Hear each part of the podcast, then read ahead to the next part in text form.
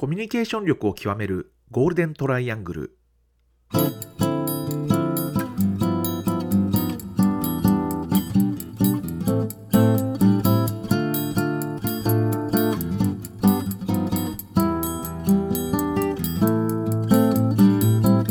仕事でコミュニケーションを扱う3人がこれまでの経験や最新の話題を語りながらコミュニケーションとは何かを一緒に考えていくポッドキャストです。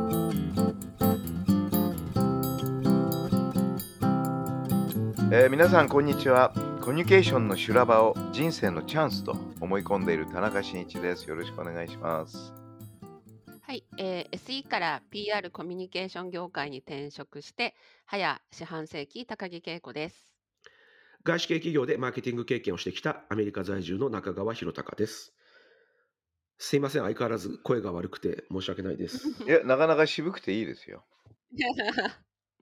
一あのねあの違ったねあのひろちゃんの一面が出てくる感じで いやー、ほんとガラガラ声のなんか悪い悪いヒロが出てきそうですよね。いやーでもねやっぱりあの声一つとってもメッセージがあるんですよねやっぱりななんかねやっぱり非言語っていうか声がガラガラなのとうんそうじゃないのとではまずひろちゃんに対する印象が少し変わってくるんですね。確かにそうでしょうね。うん、だからで案外ね声が大きいんですよガラガラの。ああまあ声は大きいですよね、私ね。まあもともとねでもうんいつも話してるよりも声が大きいですよ今日。あそうですか。うん、だからガラガラ声がなんかねやっぱりえその声が大きいっていうふうに感じさせる何かがあるんでしょうね。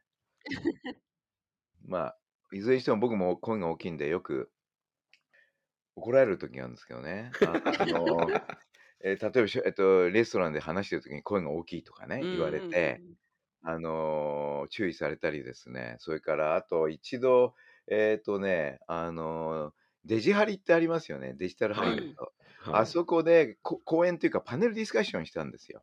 うん。あの時ね僕のと、まあ、結構そうそうたるメンバーでえっ、とねホリエモンとね河野太郎と、えーそれからあともう一人だ誰か忘れちゃったけどあと僕だったんですよ。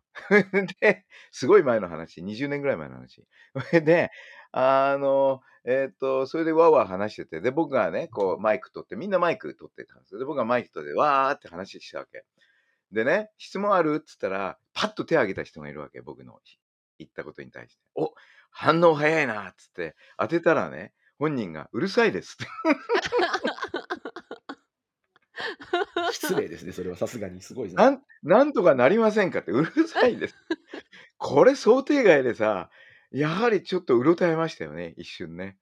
大体質疑応答は慣れてるつもりだったんだけど、うろたえて、で、マイクを遠くに、それ質問じゃないですしね、うるさいですってどういうこと？質問じゃない、うるさいって文句なんですよ。質問だと思って期待したら文句が出てきたっていうね。だから声が大きいのはですね、必ずしもね、あの、いいことばかりじゃないっていうのは、うん、すいません。なんか無駄話しちゃって。いえいえいえ。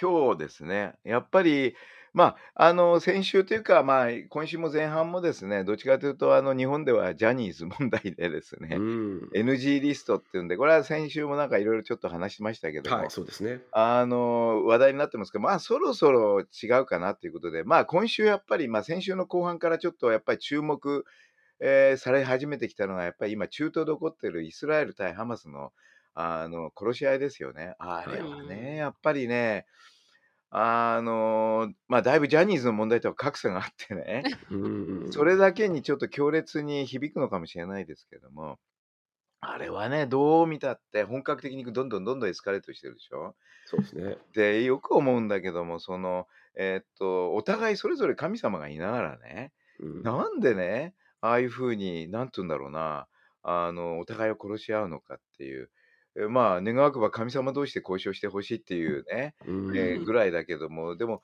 なんでなのかなとお互いの神様からお互いがこ、えっと、怒られちゃうんじゃないかっていうふうに、まあ、日本人的には考えちゃう。まあ確かにそうですね。まあ一神教の人たちにとってはでもね、あの神様一人私の神様以外は神様ではないですからね。そこが難しいですよね。そう、まさにその通りで、だからいわゆる皆さん、あの神様一人しかいないんだと思っているのは信じてるわけですよね。うん。でもみんな信じることが違うわけで、この世の中。うん。そうするとお互い信じることが、えっと、違うということは、やっぱりそこに対立っていう概念が生まれちゃうんですよね。うーん。だから、本当に宗教って何かって本当に考えなきゃいけないんですけども、で、あとうん。信じるって何かってのも考えなきゃいけないと思うんですね。で、コミュニケーションの視点から言うと、あの、どっちかというと、まあ僕は日本人だからある意味多神教的なバックグラウンドがあるんでね、まあ仏教は多神教ですから、ある意味。あの、いわゆるどこにでもたくさん神様がいていいと。だから日本には矢をよろずの神っつって800万の神様うがですね、ん。皆さん仲良く寄り添ってね、うん。対立もなく生きてるわけですよ。うですね。そういう世界に慣れちゃった日本人っていうのは、ああいう中東のケースを見ていると、なんかやっぱり僕としては違和感感じる？う両方ともん。神様じゃないかっていうふうに見ちゃうんですよ。うんうん。ね？あの、だからそこがね、なんていうのかな、感感覚が違うっていうか、うそうすん。るまあすね。例えば日本人みたいな感覚を持っているとですね、もしかしたらああいう対立まではエスカレートしないかもしれないですようね。ん。でもああやって信じるっていうところでクリアに分かれちゃってるとね、あの、やっぱりね、あの、非常になんていうのかな、よりややこしくなってくるっていうか、だから、あの、そこがね、なんとも言えず、あの、あって、で、コミュニケーションの視点から考えるとですね、あの、僕は信じるにしても、えっと、思い込むにしても、これ同じだっていうふうに僕は思ってるんですね。うーん。で、これはなんでかっていうと、あの、所詮、信じると思い込みっていうのは、僕は同じだというふうにかっていうか、同じにした方がコミュニケーション上説明がつくっていった方がいいかもしうれない。ん。なるほど。で、人間ってやっぱり基本的には思い込まないと次の行動が出てこないっていう仮説なんですね、コミュニケーシうョン。ん。だからコミュニケーションの人間仮説っていうのは必ず何らかの思い込みが心の中に生じてでそれは別の言葉で言うと信じるでもいいと思うまあ信じると同じだと思うんですけどもそうすると信じたことを行うわけですよねうん。信じないことは行いませんよねで、えっと、信じないっていうのは一つの思い込みでもあるし確かに。うだからん。信じないという思い込みをするのか信じるっていう思い込みをするのかこれはその人の勝手なんだけどもそれによってえその次のその人の行動が変わってくるわけですよ。確かにそうですね。だから、あのー例えば戦争みたいだってあれ僕思い込みのねたえっと、もう戦いうだと思うんん。ですね。お互いがお互いをみおまあ今回は宗教っていう話になってますけどうん。あの普通の戦いだってあれ結構いわゆるね思い込みで戦ってるわうん。けですよね。うん。要するに、まあね、あの別にせせ武器が使用されなくても、国際関係なんか見てると闘争ってのはたくさんありますよね。うん。中国対アメリカとかね、日本対アメリカとか、台湾対中国とか、ありとあらゆる対立があるんだけど、そこはお互いがそれぞれの思い込みを信じてるっていうか、思い込んでるっていう形で、それが発生する。だから、やっぱりここは、ある意味で言うと、たえっと、あのコミュニケーションの力の特質っていうのは、対立を生まない。うん。で、ことをなす、つまり何かを実現するための、いわゆる力でありね、もっと言い方変えると能力だと思うんですよね。うん。うん。で、人間にはその能力が携わってるのに、授かってるのに、それをもう少しやはりね、使わなきゃいけないと思うんですよ。で、だから僕は日本人の立場で考えてるけども、あの、やはり中東で今起こっているハマス対イスラエルの戦いっていうのは、もう少しね、コミュニケーションっていうち能力、それを対立をなくして、なんとかことを収めようっていう、あの、なんとか能力っていうのかな。人によっては知恵っていうかもしれませんけど、僕これクリアに能力だと思うんですね、人間が。それを行使してないんですよ。そういう感じが印象としてね、ありますね。どうですかね、そういう。なんか私も、私もそうですね、多分最初って人間ってまず思い込みから始まると思うんですよ。私の考えで言うと。で、思い込みがいつかそれがだから信じるっていう方向に変わってくる。ああ、なるほで、どね。そう、始ま始まりは多分み初んな、ね、まみん信じてないんな思い込みだと思うんですよね。なんか思い込みで、ど、それが自分の中でどんどん浄化してくると、信じるってところに来て、で、私は実は三段法三段飛び越えるの？の三段のこうこうなんか考え方があって、でで、信はい。じるから、それがもう本当に、えっと、自分の中のものになると、もうそれが無意識のものになる。だから、信なじるって。ことすすらもも意識しう、なくなる。そうなんですよ。もう無意識でそれが自分の中のもう一つのなんてもう自分のものっていうかこの自分のもう思考回路の中に組みはい。込まれればそれを全く意識しなくてそうなってくる。でそうなってくなるほどね。多分人間って楽にまあ良くも悪くもあのいい方向に信じるものが増えてくると人間ってすごく楽に生きていけるような気がするんですね。だから要最初は思い込みから識のか要するに思い込みがあって、で、そはいの思い込みから、えっと、徐々に段階的に、あはいの、なんていうかな、あの、信じるっていう意識があって、うんで、さらにその信じる意識というレベルからもう信じる無意識になっていくって感じですね。そうですね。もう信じることが体の中に染みつけば、そそこにもうだから、ま、迷いがないって言うと変ですけどそうですよ。いや、それ迷いだんじゃないっていうことだと思いますよ、あそう。ですよね。だからもううん、その信じるってこと近い。がはい、あの、自分の中できちんとこう、なんだろうな、自分のもうこう感情とか思考のもう、えっと、プロセスの中に入ってくると、あんまりこう、なんかこう考えないとか悩まなくなくるだ苦しまなくなってくるような気がするんですよね、人間って。あのね、その苦しまなくなったっていうのが僕の言葉で言うと、その感度がレベルアップした。なるほど。要するに今までの感度だと苦しい苦しいとう感じちゃうんだけん。ども、それがある程度、その多分今言った思い込みがだんだん信じるの方に入って、さらにそれがもう無意識のレベルまで入っていくと、うん。感度が変わっていくんですよね。うんうんうん。本当の感じ方が。そうすると今まで苦しいと思っていたものが、実は苦しくなくうんう感じるん。ようになる。そうですそうするとね。迷いがなくなる。そうそうそう。多分ね、そのプロセス間違いなくありそうなんですよ。だからそこにはやっぱりこうコミュニケーションっていうツールなのかなっていうのは、その全てのうんとプロセスのところでは関わってきて、で、自分でそういう方向に持ってくのかなとは思いますよね。あ、でもね、それはすごく面白いですね。そういう方向で持っていくっていうのは、多分前も話したあの、あれ、なんていうんですかね、やっぱりね、あの自分の中に心構えと覚悟をう決めなきゃいけないんん。ですよ、人間って生きていくときに。うんうん。で、そこを作っていく一つのやっぱりあの方法論として、コミュニケーションの視座から考えると、やっぱり自分との対話をどれだけ十分できるかっていうの。ああ、なるほこれど、そうですね、ね。やっぱりそっちに繋がってあの相手との対話もあるんですよ、もちろんうん。当然。うん。相手との対話の中でいろんな思い込みが出てくるんだけども、でもやっぱり、えっと、その今、えっとね、恵子さんが言った思い込みから、あの信じる、信じるから、それをもうほぼ無意識でも、えっと、行動が取れるようになるっていう段階を踏むためには、思い込んだものを育てなきゃいけないわけですうよね。ん。で、それにはやはり自分との対話っていうのをしっかりできるかどうかっていうのがあって、はい。で、例えば、やっぱりコミュニケーションっていうのは、心構えとあの覚悟っていうのがすごく重要で、うん。で、どういう心構え、あるいはをするとどういう覚悟が出てくるのかっていううのが、ん。この前も話しましたよね。あの、うん。ブルース・リーの言葉。あの、ええ、be water, my friend。うん。これはね、なかなか意味あることで、要するにね、水になれって言ってるわけですよ。うん。どんな形にでも、まず形を変えろと。うん。相手によってかこっちの形を変えろって言ってるわけでしょ。で、普通変えることが苦痛なんですよ。うんうん。でもそれを水のように変えるようにしろと。で、変えるようにすする、えーで、水は、あの、もうまさにじ自由自在に形を変えるっていう、つまり苦しまずにね、うん。苦しまずに自由に固めて、で、さらにはいざとなったら、ボーンとパワーを出す。で、うことをなんうん。す。で、しかも、その存在っていうのが、え、基本的には周りからなくてはならない存在になっている。うん。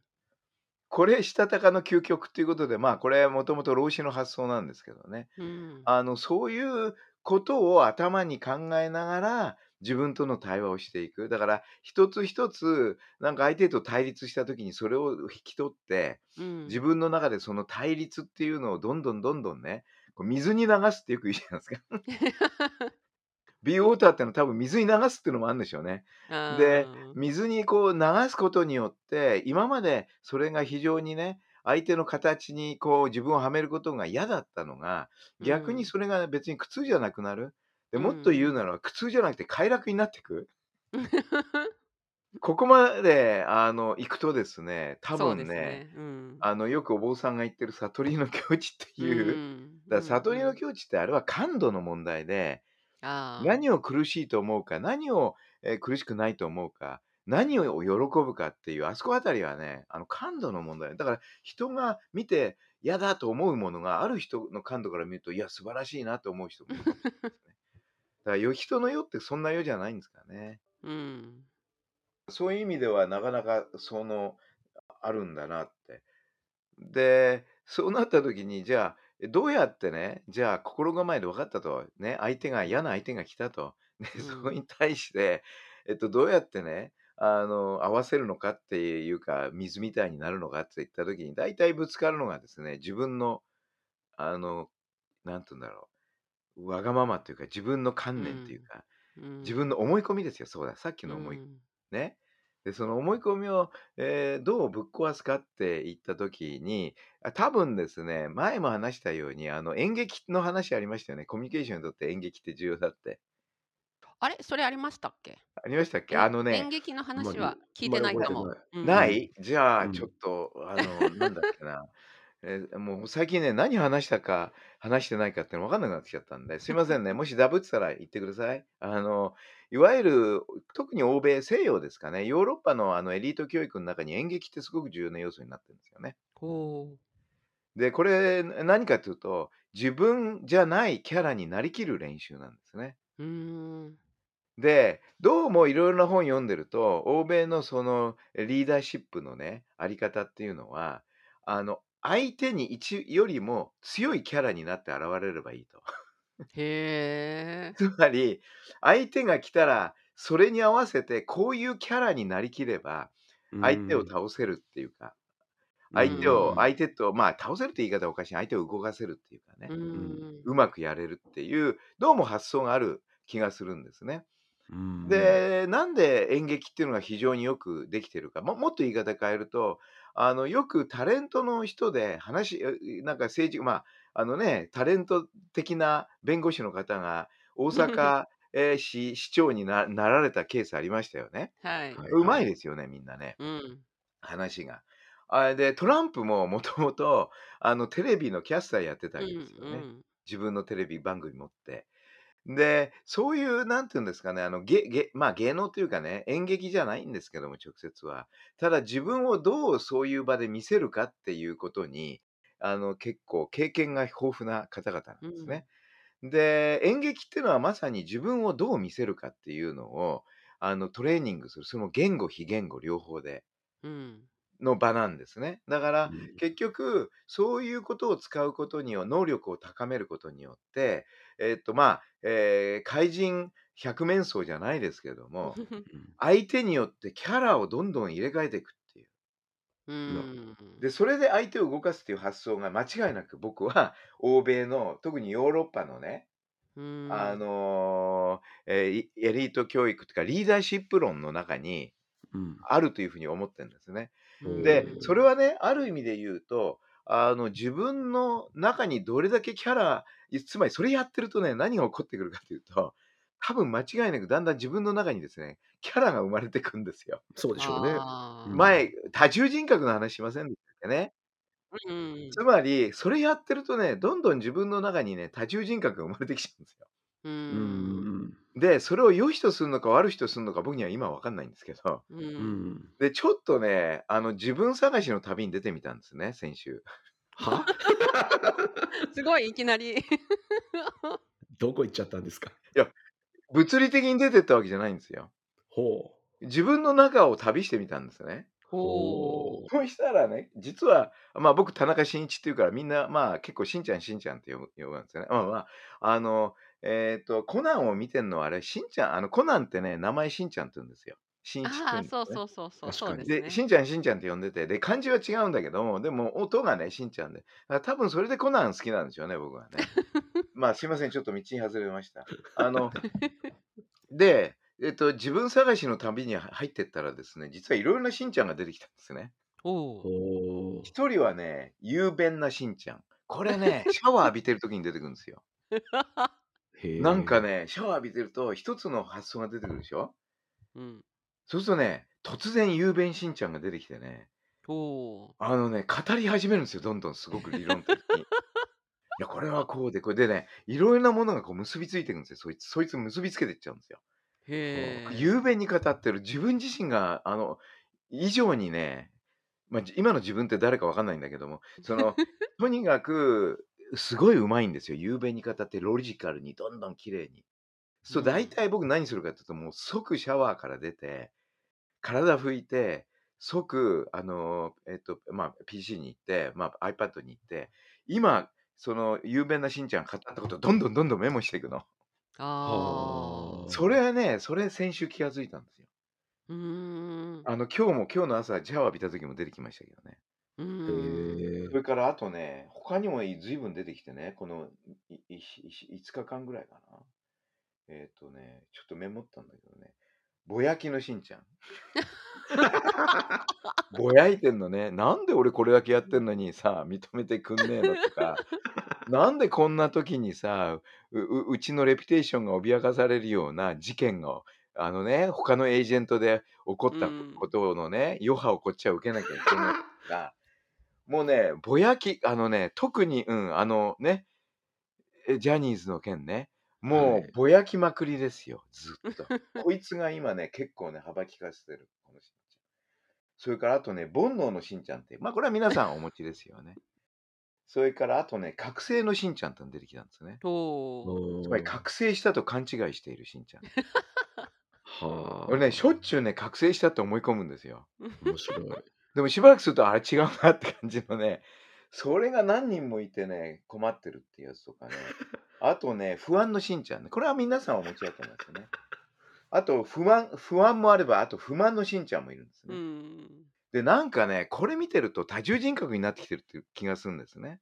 うん、面だ白いね。人間って結構自分なりに多重人格ってあるんだ。あの、ジキルとハイドっていうのは実に象徴的な小説で、うん。あれはやっぱり人間の中に多重人格が潜んでるぜっていうのと、うん。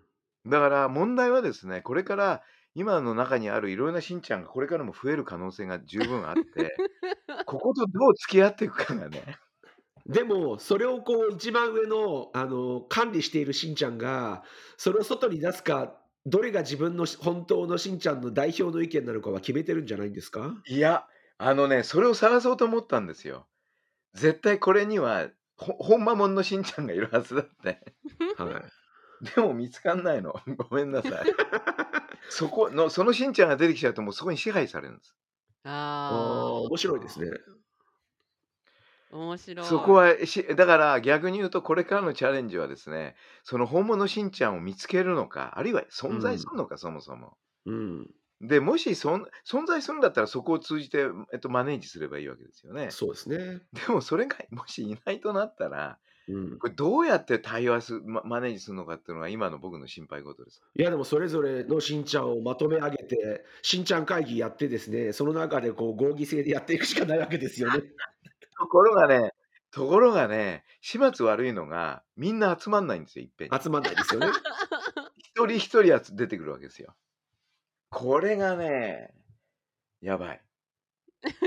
そんなに、それは分裂しているという言い方がすもうあるのかもいやしれません、でもね、すごいこのままいくと本当精神分裂になっちゃうんじゃないかっていうね。よねこおこで不安のしんちゃんがポッとで。もなんかそれって外的要因がすごくあるような気がするんですよね。その田中さんの周りのこうシチュエーションでどういうシチュエーションが多いかでその色そのどのしんちゃんが出てくるかってなんか外にその周りの環境に影響されてるような気がするけすあるんですよね。なるほどね。うん確かにね、周りの環境に影響されてますよだね。からええっと年齢とともにその外的環境をちょっとずつ変わってくるとそのたくさんいるしんちゃんがどんどんしなんかこう選別されてくるんじゃないんですか？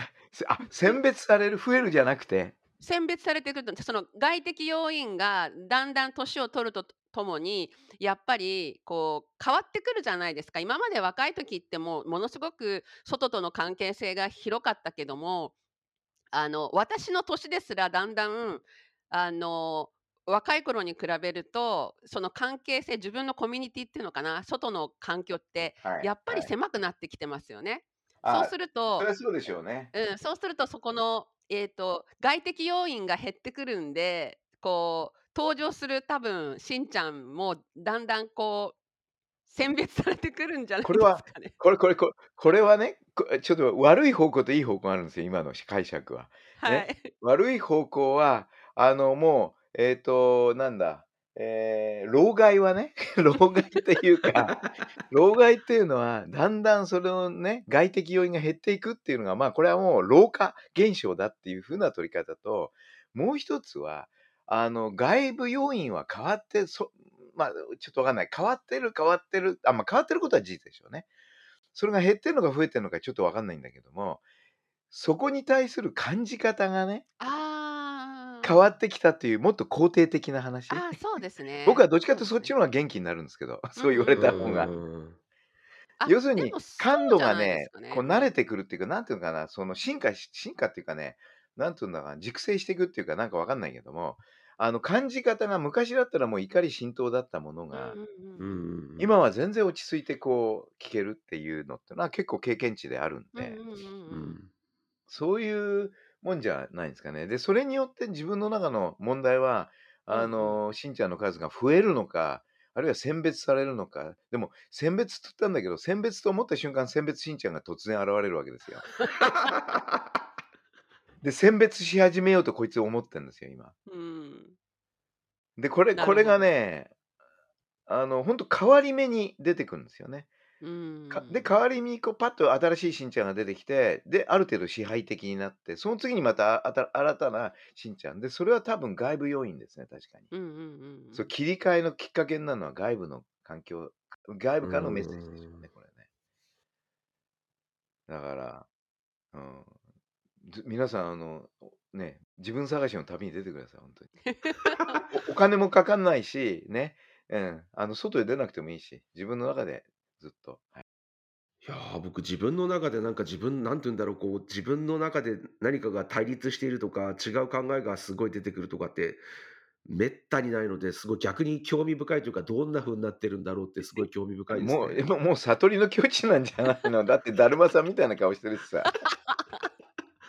なんで悟りの境地に達したのかじゃあって自分でも考えていやだからそれは僕僕の方が興味あるあるよ本当にないですヒロちゃんどうやってその悟りの境だからそういう悟りを得たからそういうひあのなんていうかな今のねそのお顔になったんじゃないですか。そんな風貌に？風貌にあ風貌って言葉素晴らしい。でもさあのけこけいこさん合意しますよねだるまさんに似てるってイメージの。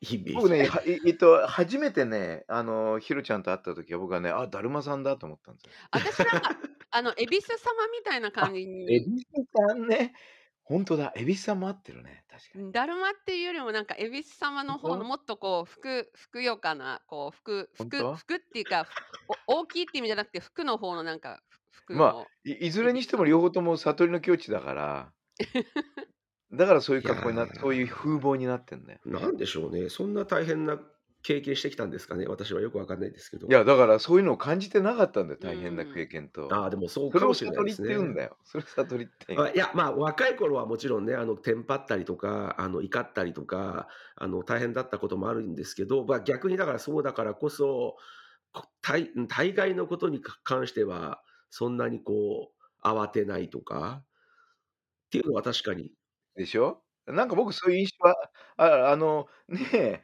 うちとかん、まあ僕と関係してからずっと一緒になってるけど、本当にあの、落ち着いてるよね。いやーなんかそうですよねなんかあの肝が冷えるような仕事ばっかりいただきましたけどなんか なんとかやってましたよね。でも全然顔に出てこないんだよね。よくこんなの、ふね、えーぶぶいやね、ぶち当てられてね、もうひでえなと思うのも別に苦苦もなくこうこなしてるっていう感じで。